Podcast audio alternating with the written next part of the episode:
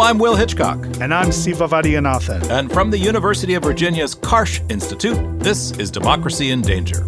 As our listeners know, we have spent a lot of time on the show talking about the disturbing rise of far right extremism, how it thrives on the dark web, and the many ways that xenophobic, ultra nationalist militant groups form, find each other, and then ultimately threaten an inclusive, multi ethnic democracy. Yes, Siva, and of course, as you know, the explosion of social media in the last couple of decades has played a huge role in that. Uh, the same algorithms that are enriching Facebook, they've also ratcheted up extremist discourse. The web has made it possible to organize in secret, to hide your identity, to interact anonymously, and of course to spread disinformation, to radicalize people, uh, and contribute to alienation in our politics. Right, right. You know, as I've written, uh, there's nothing better than Facebook for motivation, uh, but perhaps nothing worse for deliberation. And we live in a society so hyper motivated in both good and bad ways. Right. Well, today we have a guest with us whose recent work adds a kind of surprising twist into the story of political mobilization in the internet age. Emily Van Duyn is a scholar of communication at the University of Illinois at Urbana Champaign. She has a new book out called Democracy Lives in Darkness How and Why People Keep Their Politics a Secret. Emily, welcome to Democracy in Danger. Thanks so much for having me. It's great to be here. Cool. So, Emily, uh, this book offers a very granular analysis of a group of women in a rural county in Texas, right? So it's ethnography. And I love this universe in a grain of sand approach. These these women, as you wrote, organized initially in 2017 after Donald Trump's inauguration. So sort of like a post-election political therapy group, which by the way is kind of what our podcast is as well. Uh, but you know, little by little, they began getting more involved in local politics. So you describe a meeting ahead of the 2018 primaries in Texas. Uh, and at that meeting, some of the members of the group tried to organize a calling party, like a phone banking party or campaign. They wanted to call senior citizens and let them know how they can vote by mail. Uh, but this pretty simple action turned out to be really fraught. Can you tell us what happened? Yeah, so this was back in March of 2018. Um, so this is kind of right in the middle of primary season for the midterms. Um, I am attending this meeting, right? I've been attending many meetings to this point for close to about a year. Um, so I, I'm sitting around a table. They ask people to um, participate in this phone banking campaign. And they ask some of the women, hey, you know, would you be willing to make some of these phone calls to people in the county who are over 65, could vote by mail? Um, and I hear two women turn to each other. They're next to me and they say, Well, I, I can't do that because, you know, my husband's at home and he could overhear what I'm saying on the phone. Mm. Um, and a bunch of the women around her kind of nod sympathetically. Another ones like, Yeah, me too. Um, and this kind of raises this concern that's really at the heart of the book and something that kind of paints a really nice picture, um, which is that, you know, the mode of communication really matters, right? Like this is a phone call, should be super easy. They should feel comfortable doing it. But if you're doing that at home with someone who disagrees with you and you're trying to keep your politics a secret from that person or you're trying to not step on their toes, then a phone call is actually not a great mode for you to participate. Um, and the second thing that was really important to this was that, you know, it was so important f- for this group to use other means um, to get people to participate. And one of those means was Facebook and email and digital communication that allowed them to have more control mm. over what they're saying and who they're saying it around um, and who can see it.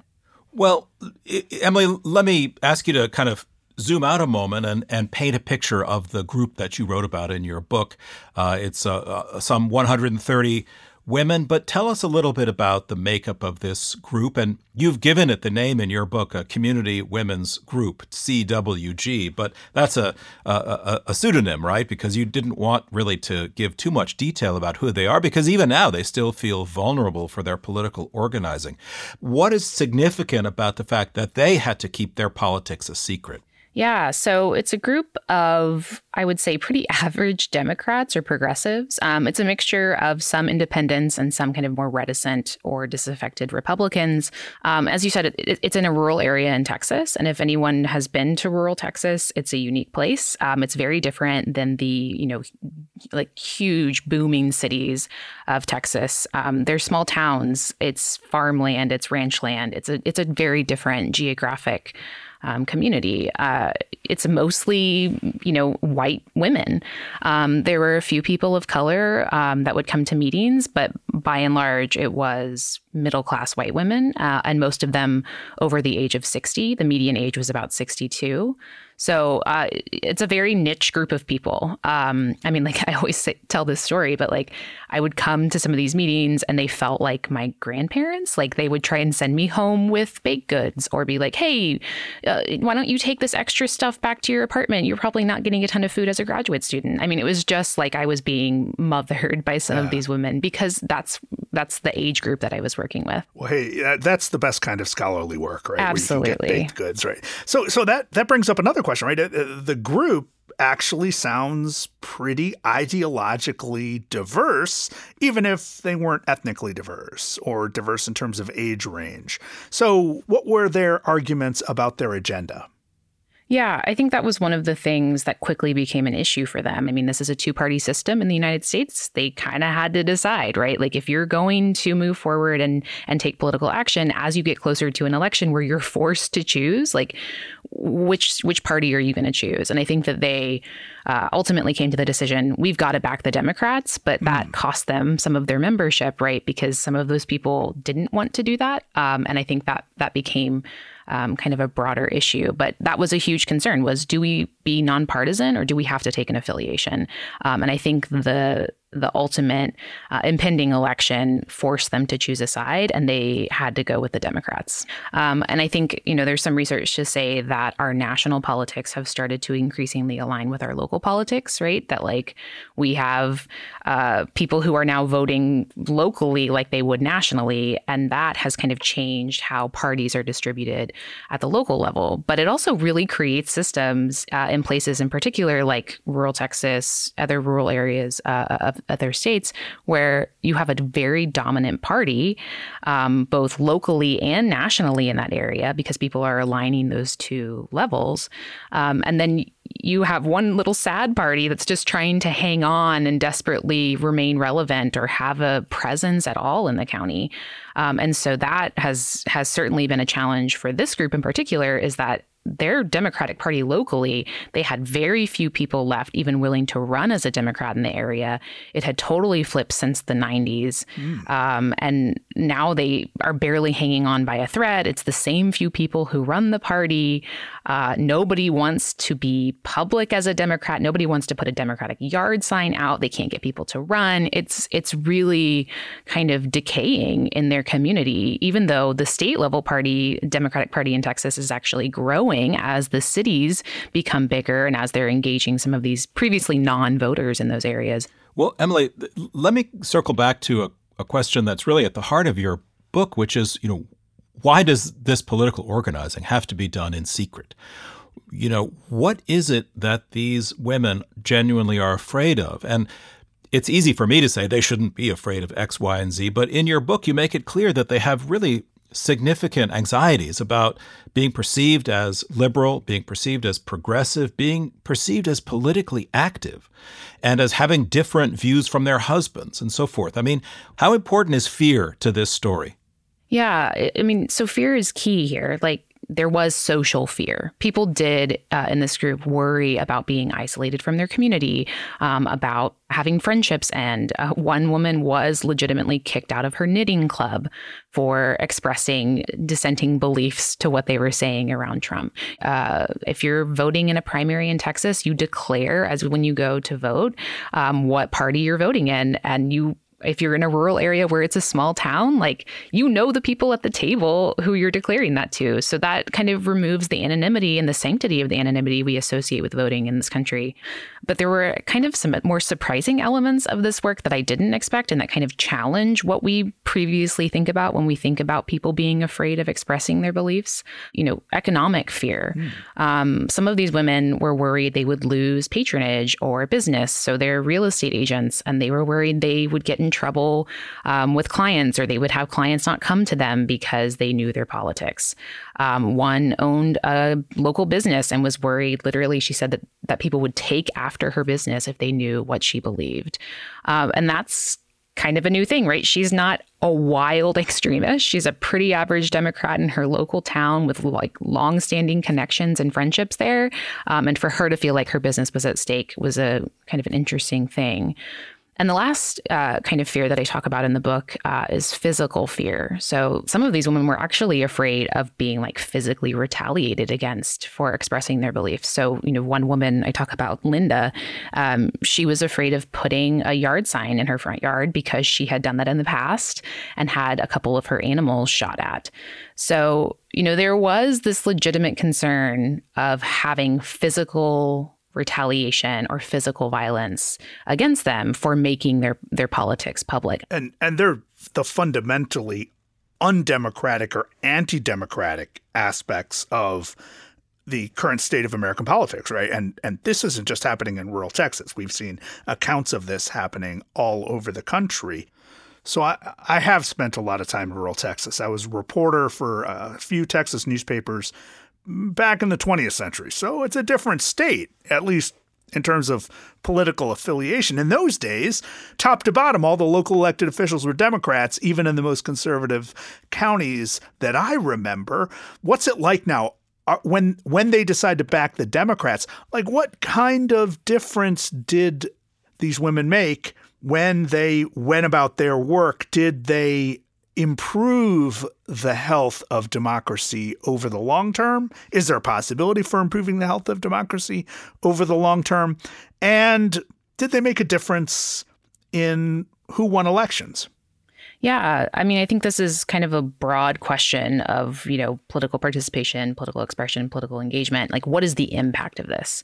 There's, of course, not a great way of answering this definitively, but I think I can kind of point to some of the ways that this group in particular, and in particular how secrecy helped the women kind of what they would say come out as Democrats. Um, so, you know, they talk about, I mean, I, I constantly heard this people in the group refer to, I'm coming out as a Democrat. Mm-hmm. Um, and it kind of parallels to how much this is an identity. I mean, we can think about coming out, um, coming from the gay liberation movement and the process of unveiling one's, you know, sexual identity that is very much like rooted in oppression. Um, and I think obviously this isn't to the ex- same extent that many people have experienced particularly in those communities but you know the women in this group did have that process of having to unveil part of themselves to people uh, that they knew. And what that looked like for some of these people was you know lots of these women actually joining and helping to run the party. Um, and that looked like them updating the voter records, going door to door. I mean, the Democratic Party in Texas has historically really abandoned some of these areas. They had been like, oh, well, they're unviable. They're not going to win um, a bunch of votes in that area. So we're not going to put even a bit of time into the, maintaining those records or even reaching out to people in those areas. And so this group has really like put some energy into the local party and helping to kind of update those records and reach out to people who haven't been reached out to in 20 20 years. Um, so I think that is kind of one of the areas that I, I can definitely point to them making a difference. And they've also, you know, kind of encouraged some of these women to run for office. So one of them ran for city council. Um, she told me that she was like, I could not deal with this guy. Uh, talking about these two other women on city council. And she said he would like criticize them and belittle them. And she was like, had enough of it. After joining the group, she like absolutely was like, I'm running and ran and won a spot on city council and replaced him. So that's small, right? But like that is a, a person who wasn't willing to even express their beliefs to anybody who is now running for office. And I think that that kind of points to some of the incubatory things happening from this group. Mm, that's a great story of moving from the the darkness into the light. You can't run for city council without being a public figure. But I want to ask you just a pointed question because I can imagine our listeners throwing their earphones down on the ground and saying, "I I, I, I don't care about these ladies. Uh, they, to me, they are uh, hiding from reality. Look, uh, grow up, uh, t- take a risk. The essence of democracy is to have the courage of your convictions and to speak publicly and at least acknowledge that you have differences. Because if we can't acknowledge we have differences, our democracy is gone, our politics is gone.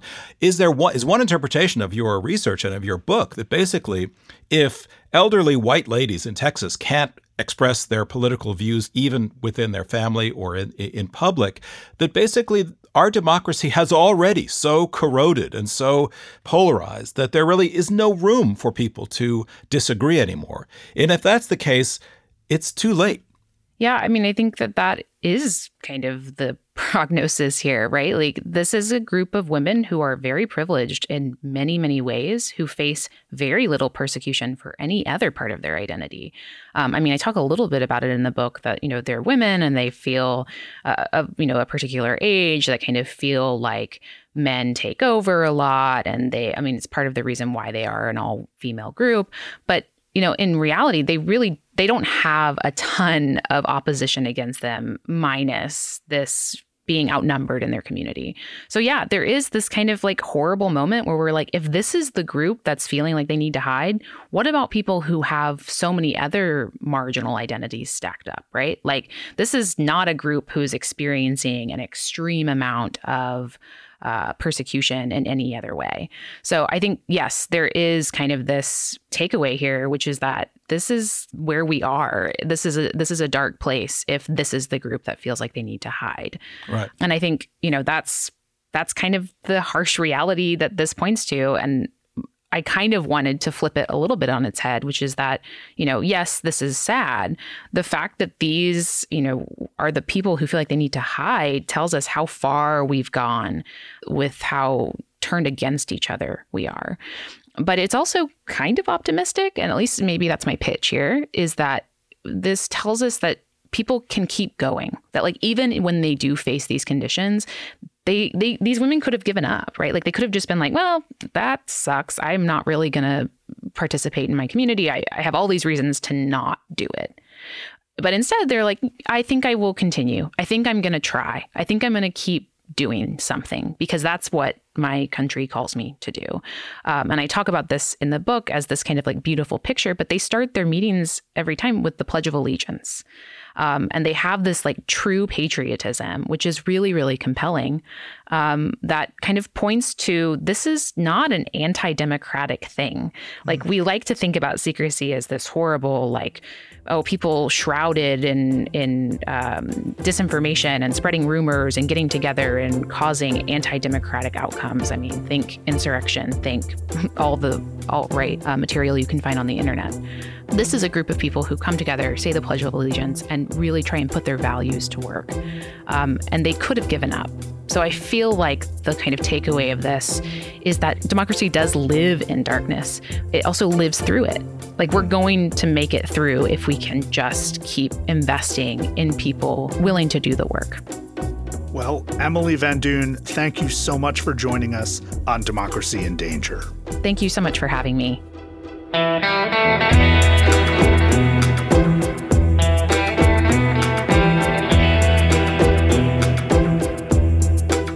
Emily Van Duyn is an assistant professor of communications at the University of Illinois Urbana Champaign. She's the author of the new book, Democracy Lives in Darkness. Democracy in Danger is part of the Democracy Group podcast network. Visit democracygroup.org to find all our sister shows. We'll be right back after this message from our friends. What I learned through my journey is that I was not as good as I thought I was, and they were not as evil as I thought they were. Join our nervy bunch of liberals and conservatives on Village Squarecast for civil discussions about politics, religion, and race. The topics your mom taught you never to discuss in polite company. In high conflict, any intuitive, common sense thing you do to try to fix it will probably make it worse. Find us on Village Squarecast, wherever you get your podcasts.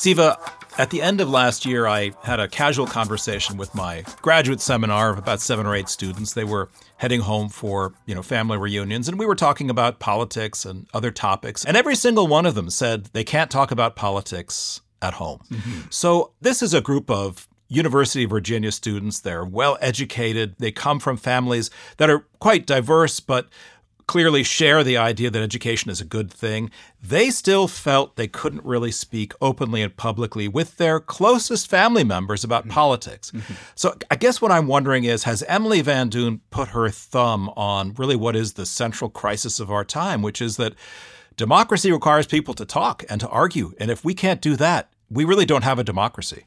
So, look, it doesn't break my heart that students who are exploring their political identities at different stages of life are reticent to engage in uncomfortable conversations with people around them or in their lives. You know, politics can be fraught and nasty, especially at the personal level.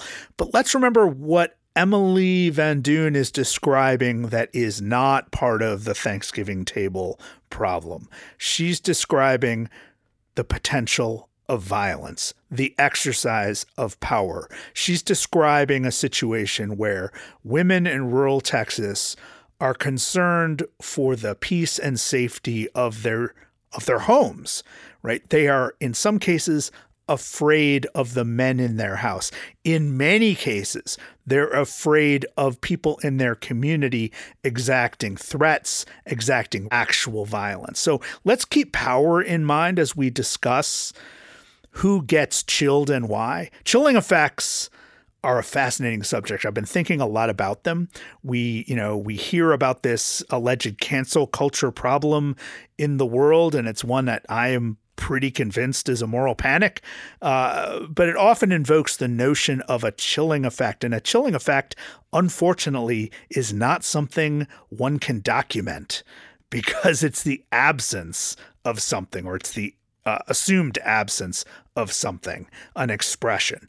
And let's also remember not all expression in all contexts is helpful or beneficial or healthy. One of the things that we've talked about on this show a lot is the organization of the alt right done underground and in secrecy, at least it had been, uh, really up until 2016. We've seen all kinds of evidence from scholars like Kathleen Belew and others who've come on our program talking about the way over the past 30 years, uh, militia groups and white power groups and nationalist groups and, and, and Christian uh, ethno radicals have been quietly and in many cases secretly organizing. But the reason that they've kept a lot of that organization secret is not necessarily out of fear of retribution, but it's because they have a, a, a, sense that their views are either so sharply out of the mainstream or are in fact illegal mm-hmm. that they've had to keep their organizing secret. So while I do think there is an equivalence here about this sense on both the left and the right that somehow their politics are going to make them vulnerable. Mm-hmm uh, we have to recognize that there's something really quite different about the group that Emily Van Duyn's writing about and a group of, you know, uh, white nationalists in upstate New York that are secretly stockpiling weapons. These are not the same things. Oh, I wish the alt right would be more secret, more quiet, more demure. Instead, they rampaged through our town in 2017. They invaded our capital in 2021.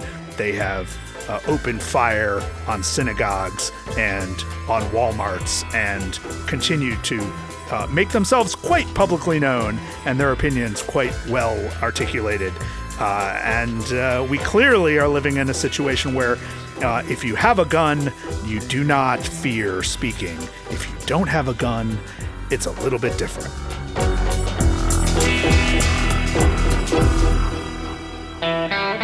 That's all we have this week. We'll be back soon with legal scholar Christopher Sprigman. He'll walk us through all the ways that the federal court system threatens the very democracy it was intended to protect.